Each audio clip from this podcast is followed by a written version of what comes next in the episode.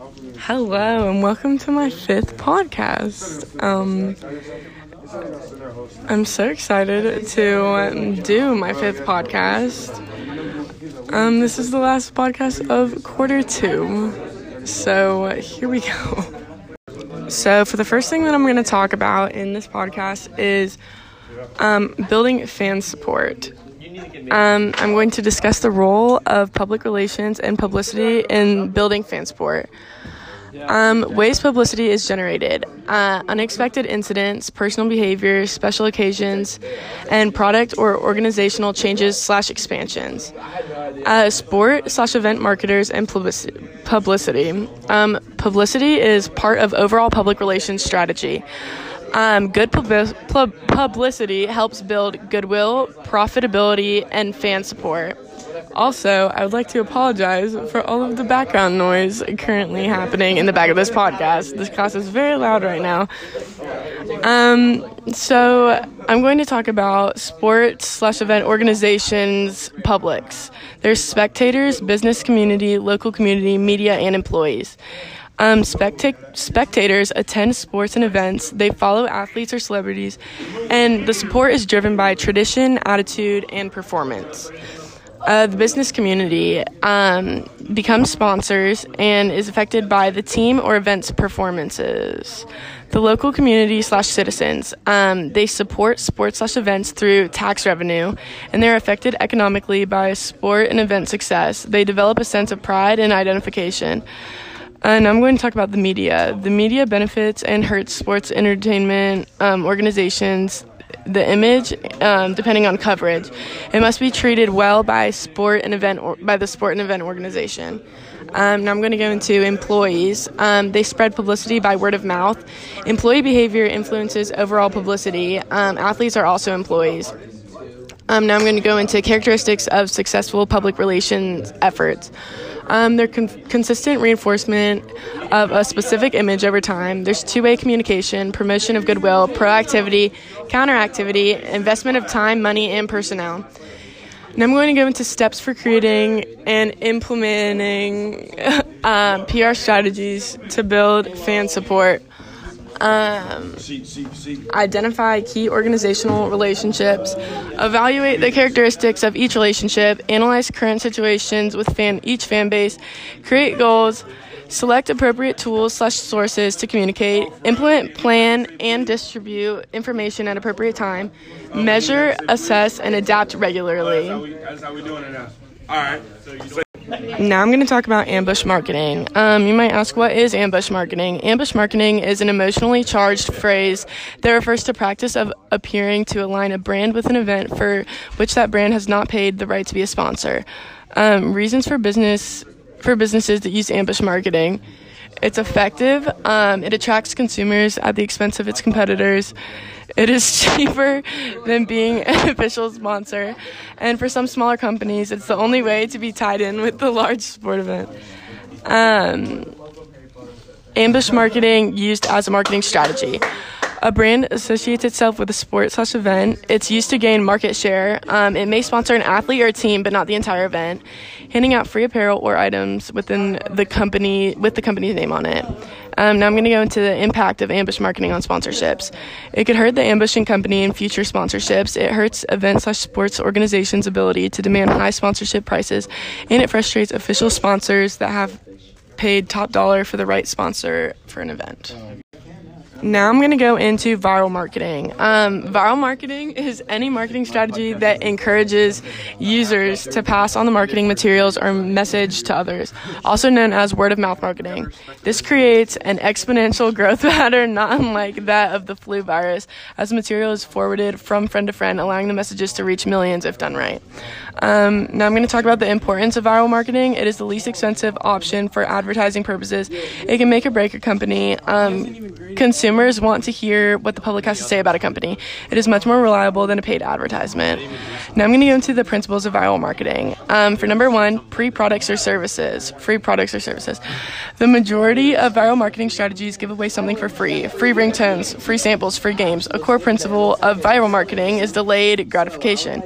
You may be giving away free product initially, but understanding the attention and buzz you can generate from your campaign will pay off in spades down the road. Um, number two, spreads easily. YouTube, Facebook, Twitter, etc. Number three, easy to scale. Make sure your marketing campaign pays off.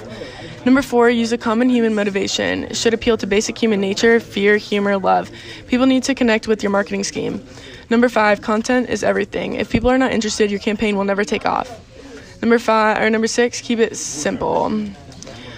Um, to help create buzz around the third season of Mad Men, AMC launched Mad Men Yourself, an avatar created that allowed you to make a stylized 60s version of yourself. The site received half a, million, half a million visitors in the first week, and the season 3 premiere saw record ratings. Perhaps the most impressive part about this campaign is it's still going strong five years later, receiving updates with every new season. Now I'm going to talk about endorsements. Um, this is an act of giving one's public approval or support to someone or something. Testimonial and advertisement an advertising, written or spoken statement endorsing a product. Athlete slash entertainer actually becomes a human brand. It must possess two kinds of key attribute groupings those you see on the field and those you see off the field.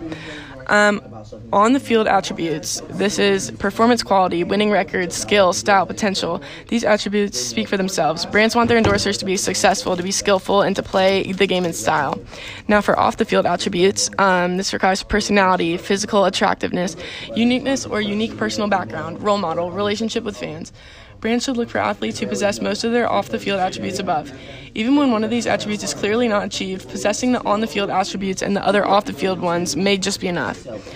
Considerations in obtaining endorsements um, must be positive, um, trustworthy, must be someone who consumers know, career must be active, usually, someone who presents few risks must be believable.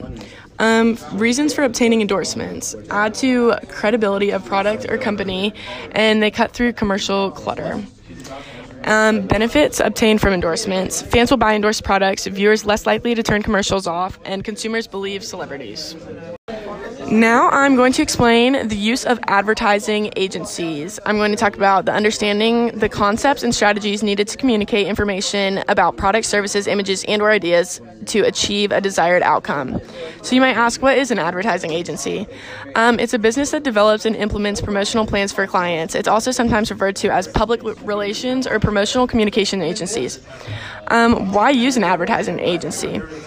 The they view the marketplace from an unbiased perspective. They can provide methods to track your results. They are generally up to date with the latest hype, including social media, email, and all technological advances. They can get your de- you deals and save you more money than if you made all the contacts on your own. Overall, they improve the efficiency and the effectiveness of your marketing.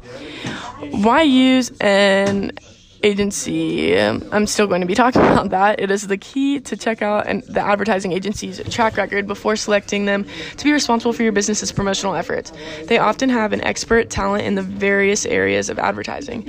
Advertising agencies employ specialists who are able to provide businesses with many services, such as creative writing. Businesses often do not have employees on staff who have the training or talent to write effective copy for promotional or marketing materials. By hiring advertising agencies, businesses are able to obtain the copyright services they need. Their structure um, advertising agencies are generally broken down into s- several departments, including account services, account planning, finance and accounts, media buying, and production. These departments are present in larger agencies or full service ones because media buying and boutique agencies likely won't have the need for all these parts. How are they com- how are they compensated? Um, agencies fee structures that are designed to be beneficial to their clients. In that, they want to provide them with a good return for their investment. Bearing that in mind, advertising agency fee structures are also designed to create a profit for the agency itself. Fee structures are either commission based, this is tied to the success of the advertisements, service based, this is based upon the services they provide, project based, similar to service based but based pricing based on their particular projects, and combined, combines the elements of the other fee structures. Agencies might charge an upfront fee, then additionally require service or commission charges. Um, now I'm going to talk about full service agencies. Um, they offer a complete line of services that are not limited to promotion but include other kinds of services.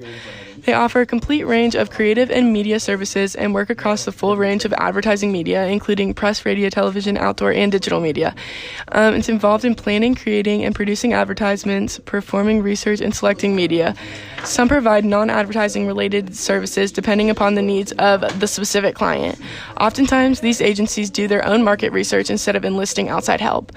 Um, they often have a creative department. Clients often select agencies because of their creative abilities. The creative department develops ideas, writes copies, handles the graphics, etc. Um, these activities often are the basics of the agencies. Um, I'm going to talk about boutique agencies. They specialize in providing creative services. Um, their main job is the creation of the advertisement or branding. Businesses who employ these agencies must assume some of the other responsibilities on their own because they do not handle them. Lastly, I'm going to go into media buying agencies. While some agencies, full service agencies, provide all types of services, some agencies just provide media buying services. Um, they specialize in buying media, time, and space. So that is it for podcast episode five. Thank you so much for tuning in and listening. Um, thank you so much. Goodbye.